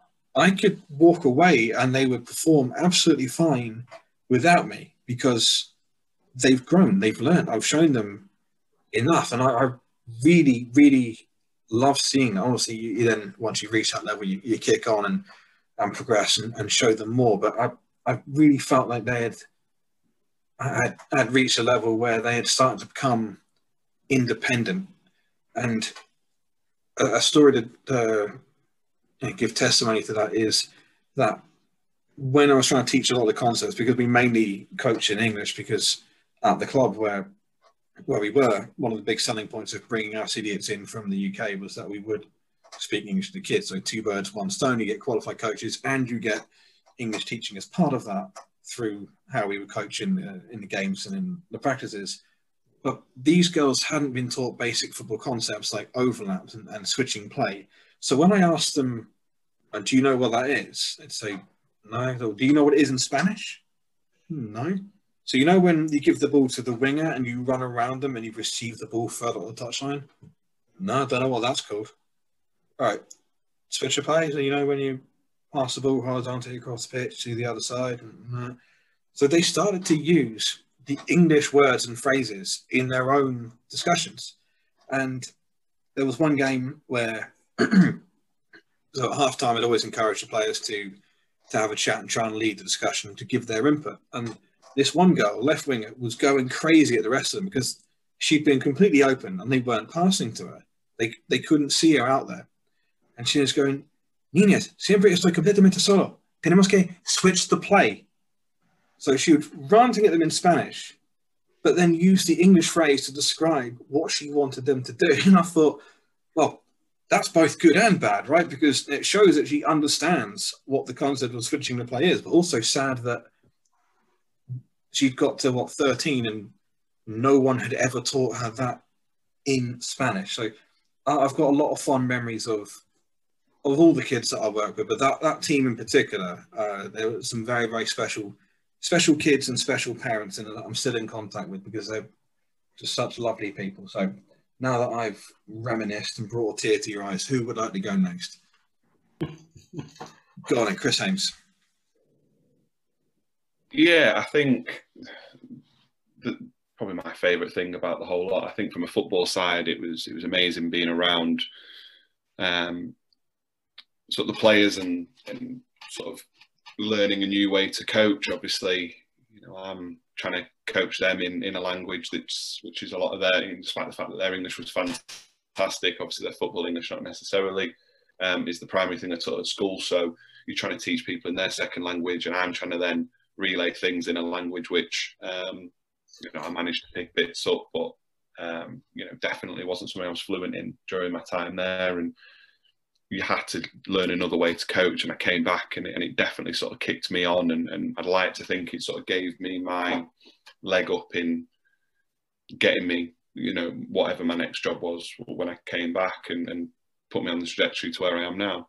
I think overall, though, it ended up being some of the people, um, both, you know, the, the fellow, you know, English coaches and British coaches that we had out there.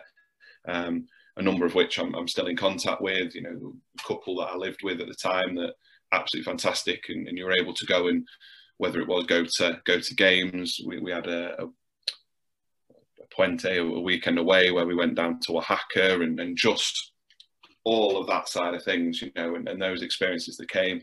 And then those that were the, the Mexican people that I met and over one of the Christmases, um, over the Christmas that I was there, I had only just flown out, so wasn't coming home for home for Christmas. Quite a lot of the other coaches around um, had gone, um, and no one left me to just be on my own. I remember Christmas Day, I was sort of dragged to go and experience what a Mexican Christmas was, or the, the evening before. But obviously, we had was Christmas Eve and um, New Year, dragged somewhere else to a family who the only other person there who could speak any English was was the guy that that dragged me along. His entire family, all they found hilarious was trying to get me to sing um, on the karaoke Beatles songs and just which I can't sing at the best of times, let alone um, to a group of people whose idea of English is is listening religiously to, to Beatles songs. So I think that whole side of it, coming away from a year of just um, every day, you know, amazing people, um, experiencing new things. And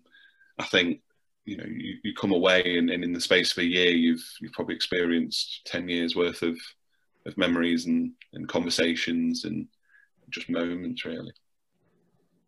Lovely. Who's next? Yeah, I suppose I'll go. Um, I suppose best memories, worst memory. I suppose if that makes sense. That actually, in fact, you know, I wouldn't be sat here now with still having a relationship and a business in in Mexico if if it hadn't come to an end the way it did. So, you know, I was very fortunate to have such a you know twelve months in, in Mexico and and and understand the passion for trying to get people to play football rather than the pay to play model, which infuriated me. It was just it was a drop your kids off, close the door, we'll train them for 10 years. And then when they're 17, we'll see you later. And, you know, without having that experience, which in the, in the main was really positive, without having the bad stuff of that, we, I wouldn't have been able to make a difference that we are doing now. We're giving free scholarships. So yeah, I suppose bad memories to good memory, if that makes sense. it is just like in the US, there's quite a few that are now seeing dollar signs everywhere they go that are trying to make a small fortune out of, uh, say, selling the dream. Yeah, and, just to add to that, I think it's. Uh, I don't necessarily blame the parents or the academy managers or, or, whatever these people are that run the business. I sort of. Uh, uh I'm in the circle of education is key with all this, and I think it's down to the national federations. And I know the USSF have been doing work on it the past, you know, two to five years and helping coaches. But if we don't change the education of the people that drive the kids to wherever they're going to play, then how are we going to able to change this pay to play model? You know, there's there's some parents that we worked with that were asking more questions about our coaching abilities and certificates than they did ask questions about how their kid is going to develop at the at the academy they've been at for five years and do we have any assessments or IDPs? They'd be you know because they pay to play is that there is a big angle on well my son or daughter should play on the weekend and get more minutes than someone else. So you know uh, without education at that higher level you know it's um, it's an uphill battle really but yeah. well I'll come to Brendan in in just a second but my final question just to wrap things up because we waffled and shared a lot of stories. Everyone's got to come up with one thing. What needs to change for Mexico to reach their football potential? So Brendan uh, before we answer that, talk us about your best experience in Mexico without mentioning your fiance if you can. I think obviously it's going to be tough because obviously I've got to just in case. Um, but um, I think seriously, no, I think it's the experience of just being out in a comfort zone. Um, personally, like I said, at a place, at a time in my life when I was not in a very good place, I would say it basically saved me. Um, it was not looking good mentally that time. That time, so having that chance to go out, go out and actually learn a lot about myself, um, and like Chris Ames has said, grow in 12 months much more than I had done in 10, 10 years beforehand. Um, that was a great experience. More for the life experience rather than the coaching, just due to the clubs or the teams that I were assigned to at the time. Um, it weren't the best. I had a team of kids of six year olds when I've only got three players, so we had no team. We we only just did training. Um, we tried getting more players, uh, but just because it was at Reforma, there wasn't enough kids. And then having the Reforma 98 team um, in their first year of men's football, and they were getting to that age where football wasn't their priority anymore. It was either working or having a social life. So it ended up being obviously going there and then working at uh, at, at Teka Um, similar again, not really having enough kids to go for match days. So it was basically just training. So I didn't get much experience um, for the coaching at games, just training wise. Um, but the life experience of just traveling around the city, around Mexico, um, meeting new people, meeting obviously the fiance and the family, and learning more off them and learning um, about their culture, um, and made me really appreciate what I have in England and what we have, and being very more understanding about it as well, um, and just understanding that we're in a better situation than what a lot of other countries are in currently, and obviously in the past, and obviously how they deal with the corruption and how we get how we uh, take a lot of things for granted. Definitely agree with that. So then the last one, everyone, you're now on your soapbox. You're talking to the federation and you have a magic wand and you can change something to help Mexico reach their full potential. Because I've often said if Mexico got their act together, you got 120 million people that are football crazy, and you've got so many very, very good things that the country can can draw upon. Mexico should have as many stars above the badge as Brazil does, I believe, but has royally messed it up so many levels, and they've taken a step backwards, in my opinion, by removing uh, relegation from the first division, which is I think absolute bollocks. It's becoming a franchise model like MLS and Then, if anyone would like to go first, because it's a, it's a massive, massive question. What would you change? What would you do? You've got a magic wand, and the federation are listening. What are you going to do? Who's going to be brave? I'll take it first. I, you know, I mentioned it a little bit before. It's uh, it's all it's all about education. It's all about their national FA of you know trying to really do some of the good stuff that the English FA have done, but more probably the Welsh and the Scottish and Irish FAs have done is, you know, digitize a lot of it if they can, but they need to get more standards and, and raise their standards at the grassroots level and the academy level. You know, I think they're suffering from some of the things that we have over here and probably more they have in the US that's just filtered down.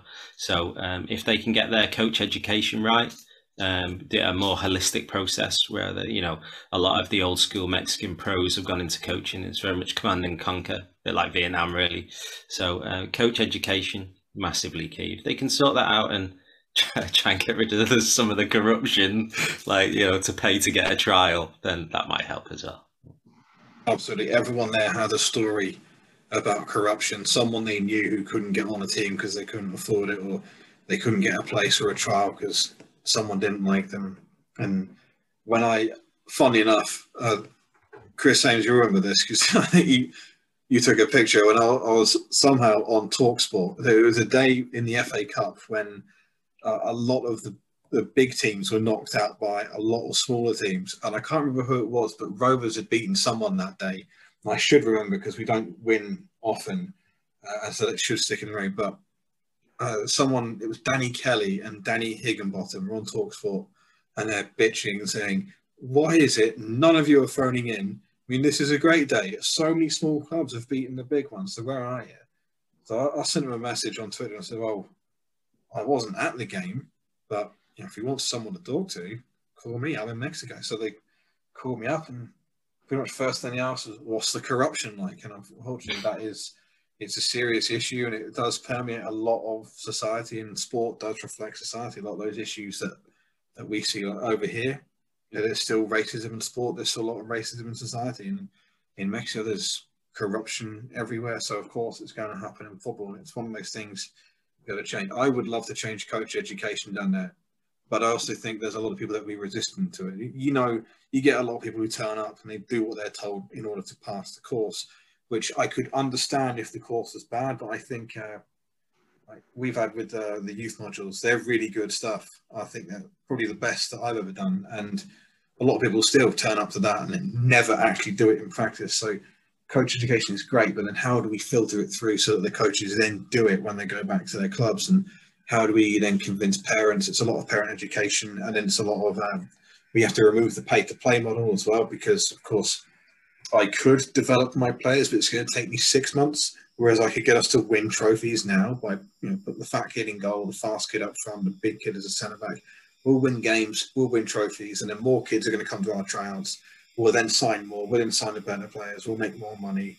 We repeat that process. So culturally, there, there's there's a lot there. So projects like what you're doing, and projects like uh, like Girls United, it's participation. It's holistic development. It's getting more kids in, as, as many as possible for as long as possible, as good as possible, and, and we all play sport because it's fun. And this is a, a point. Still, even in England, we still find this where our first love in football is the ball, and that's what gets us in. We fall in love with the ball. We manipulate it. We kick it. We we play around with it. It is brilliant. You then go to training what happens? Well, the balls are kept away while you do lots of pointless exercises, or you do games where you very rarely touch the ball. And then you might play a match and you're told to get rid of it. You're told to kick it out. You're told to not play around with it there. Well, I love the ball. Why are you not giving me the ball? Why are you telling me to get rid of the ball? I love it. I want to interact with it. And I think that same mentality uh, permeates a lot of what they do. So some of the stuff we did just looked alien, you know, like not screaming at kids. Oh, that revolutionary stuff. Like, who else wants to, to input on that very, very big question? I think the, the, the education side of it is massive.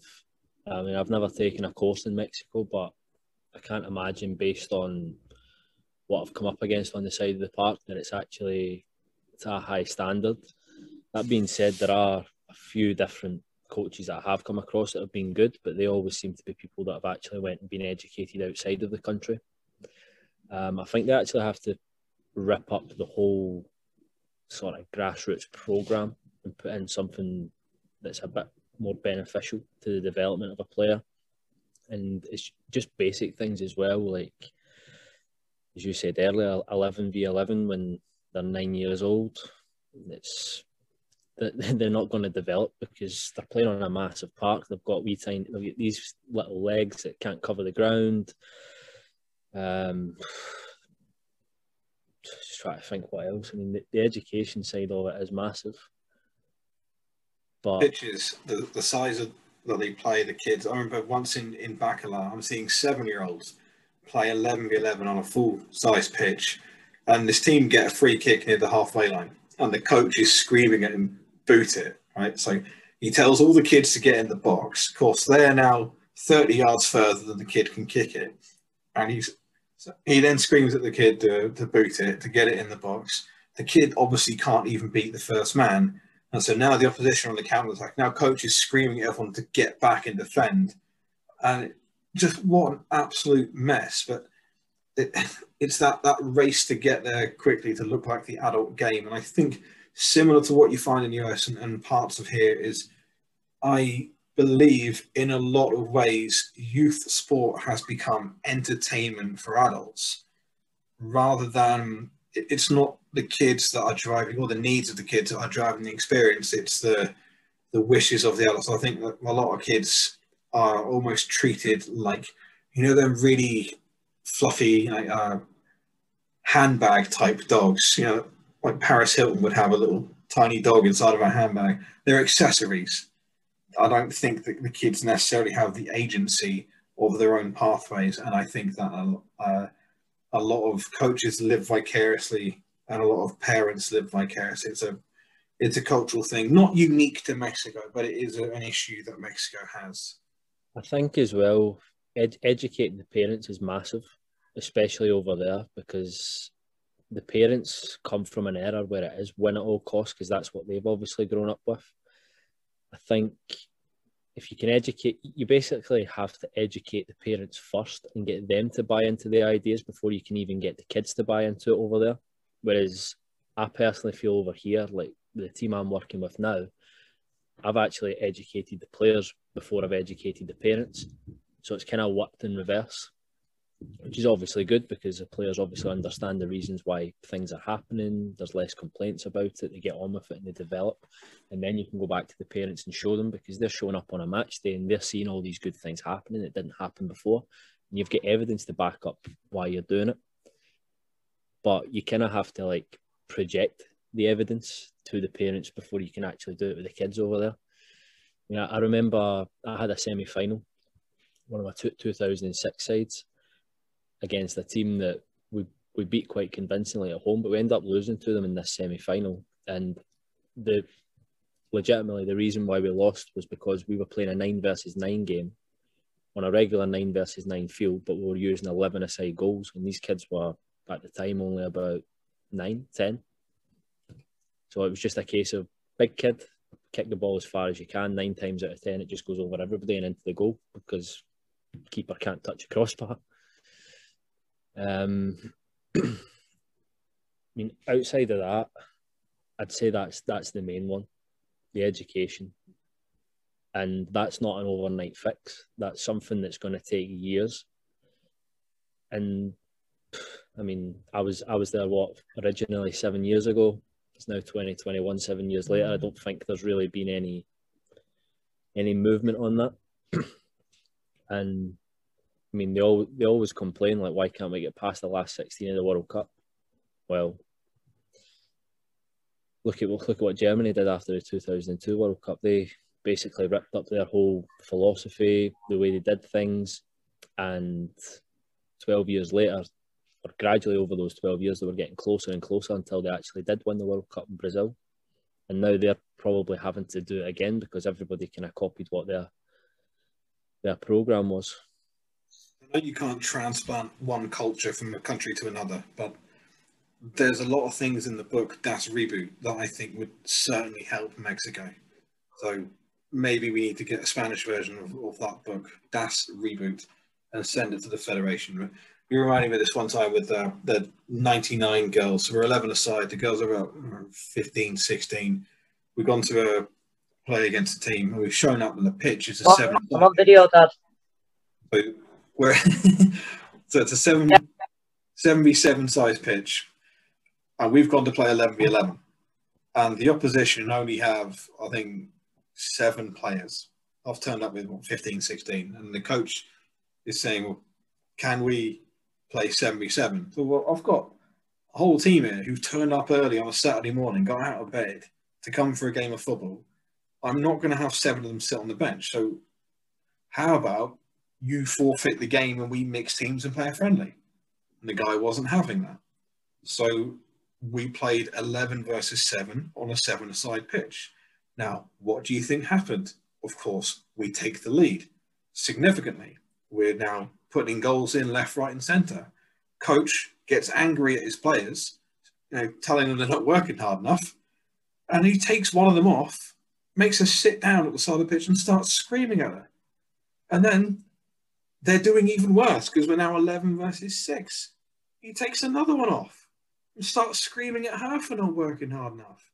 Thinking, you've done this to yourself, you idiot, and now you're blaming the kids. I, I'm perfectly happy to, to, to mix and do whatever, but the guy was not willing to to collaborate in in that sense. It was either we play with seven and I have half the team sat on the bench, or he wasn't going to forfeit the match, but then they ended up getting beat by double figures anyway. So on, we'll, Ju- ju- Just another thing that I, I was thinking of while you were speaking there. Well, obviously, like the education side of it.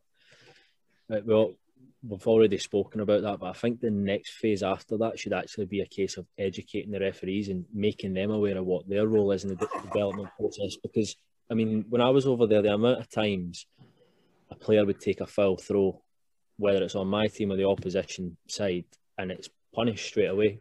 Whereas for me, that's that, that's a learning opportunity to actually show them how to take it correctly. Um, when they're playing, especially in the younger age groups, I mean, what is the need for yellow and red cards? Appease the parents and coaches. like I- I've seen I've seen the captain getting sent off because of something that a parent shouted from the side of the. Oh yes, oh, I remember that. We'd have kids in tears because some idiot parent would say something stupid, and the kid would be the one getting punished. And that that is an extreme measure for, and it's not going to solve the problem because now the parents are even more pissed off and they become more volatile. But there's so many like educational moments within the game that a referee with basic knowledge of coaching doesn't have to be an expert can show them how to take a, a throw in correctly, can show them what the correct distance they should be away from a free kick. Um, I mean, the, the list really is endless. You could go on and on. Um, there's also like situations I've seen the coach get sent off from the opposition. Now, if that happened here, that's a safeguarding issue because the coach has been sent off, and sent off doesn't mean you go and sit in the stands. It means you actually need to leave the venue and the coach has just walked off into the car park, sat in his car, and the game's still going on. so who, such thing as safeguarding there, is there? I remember one of those kids gets hurt. So there was one game at Fezzer Catlan where there was a manhole in the pitch, right? A concrete rectangle with the metal manhole in. And you could play a one-two off of this thing. It was insane. So uh, let's come. We'll go to Brendan. Have you got an answer for us? Yeah, um, I think obviously the education is really important. I think maybe the uh, restructuring of the leagues um, is something that I think could be looked at. Um, obviously, rather than looking at the education, which has been explored a lot of. But I feel like um, how the leagues are set up, where you've got teams that are obviously very good against teams that are very poor, um, playing in the same league, um, where they could easily split it up same with the sizes of the pitches, obviously 9v9s and 7v7s. Can they play it smaller? Um, at, at younger ages would be of massive help. Um, I think also as well, introducing, I'm a big fan of futsal now.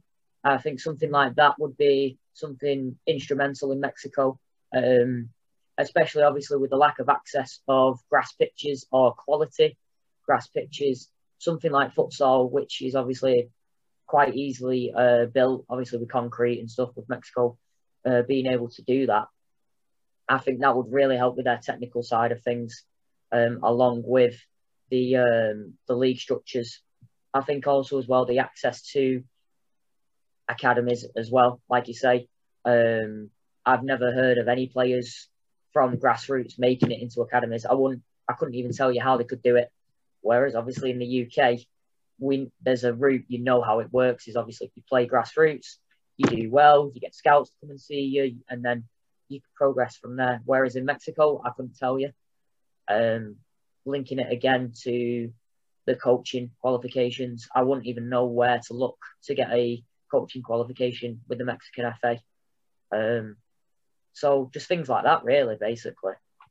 They have started to advertise some things on their website in the last few years but uh, I've heard this through other people, but a lot of their coaching courses there are very much like uh, almost like a physical education qualification. So you learn about like sport and exercise. It's not necessarily uh, like here where you learn about uh, different teaching methods and pedagogy. Over there, it's you learn what the muscles are and you learn how to prepare someone physically for a game, which I don't.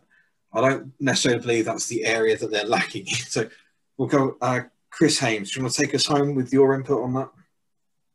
Yeah, I think I don't know an awful lot in terms of you know the, the, the footballers that we coached or I coached were very much from a certain demographic of quite a wealthy and sort of secure background. So I don't know about the overall, but I think the one thing that you could see as soon as you're sort of there and you're involved in any of the football is just the barriers that are in the way. I think there are so many barriers and so many things in place to stop people being able to play.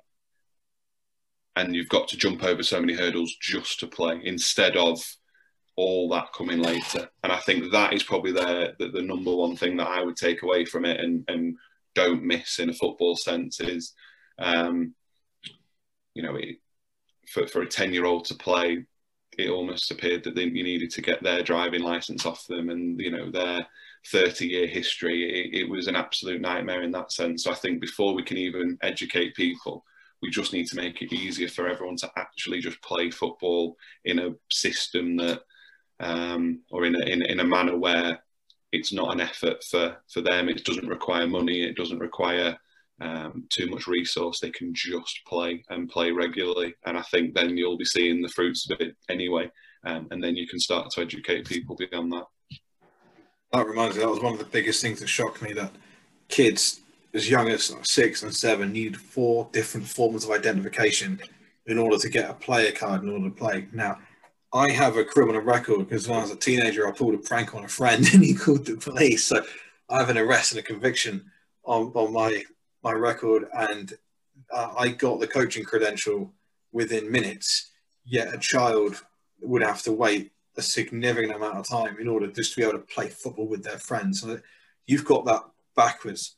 How we at the time got our coaching credential was to fill out a test about laws of the game. And I think a handful of us went. So Chris Bennett, you were there. Matt was there. I think one or two others were there. Tommy. And they, they Tommy Sorry? Keenan. Tommy right, Keenan. so they didn't have the test in um, in English, and it was the, the the laws of the game. Essentially, can you name the 17 laws of football? Now, as a qualified referee, I think I could get about 14 of them. And so the guy let us through through me. I answered the test on behalf of everybody, and I don't think he even looked at the answers, and that was it. We were now. Uh, we, we'd passed the test and we were now officially coaches. And that- that's completely ridiculous. We're, we're idiots who just walked in the building, don't even speak the language. I don't think, I don't believe we even showed the guy ID, but now we were allowed to be around children.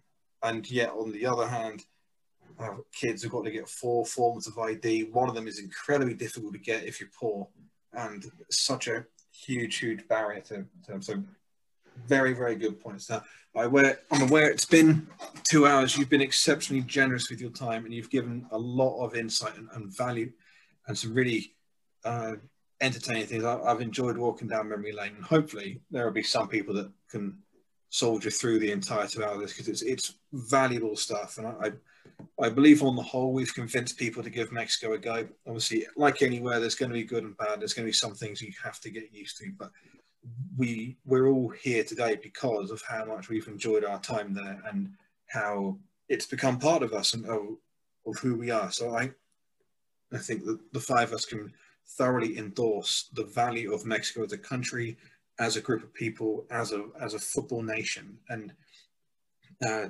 hopefully we're, we're selling it to people because it's it's brilliant. It, it changed my life. I see it, it's changed your lives in, in lots of different ways as well. So thank you for your time. Thank you for your for your stories, for your insight, for your input. It's been really great seeing you. Really great catching up, and I thoroughly enjoyed it. So thank you very much for your time. And one last thing I've got to mention is uh, for anyone who does make it this far and who wants to go out to Mexico uh, and really make a difference, Girls United, uh, it's it's paradise. Coaching an absolute paradise with some best people I've ever known. I'll, I'll give so much credit to Romina and what she's doing and how much that that program meant to me. And I I loved it. I can't speak highly enough of those people. So if, if anyone wants to go out there, go ahead. And, and Neil, because you're going back out there and you got your club going, tell us where we can find that and if there's anything we can do to support that.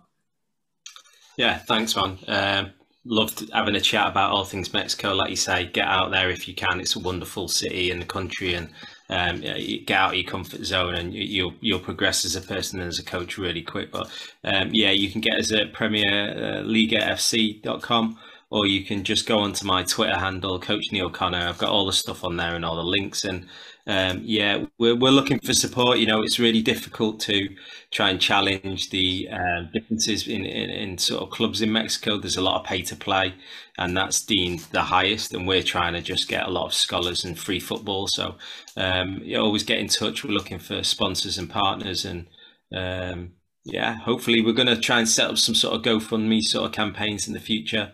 Um, but yeah, just look out. Next year should be um, should be really good for us, and hopefully we get we we aim to about 40 50 percent of each of our teams are, are, scholars, and they don't pay anything for kits or or any match days. So um, yeah, it's great to be a part of it. That's Premier, like the Premier League, not spelt wrong, and then Liga L I G A. So excellent work that you're doing, and it's it's lovely to see you all, and you've all done so well since since your, your time Mexico. I really enjoy keeping in contact and I'm watching what you do online. So best of luck in all your journeys, and I'm sure our paths will cross again. But thank you once more for your your generosity and your time and your insight tonight. So thank you very very much.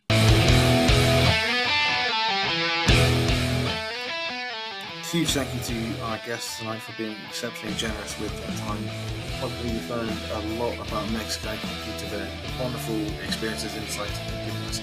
We'll be doing a few more of these in the coming months about different regions, different places, so you can learn a bit about what it's like to live and work. And as I keep saying, for those of you that want to go to Mexico, check out Girls United. See you soon.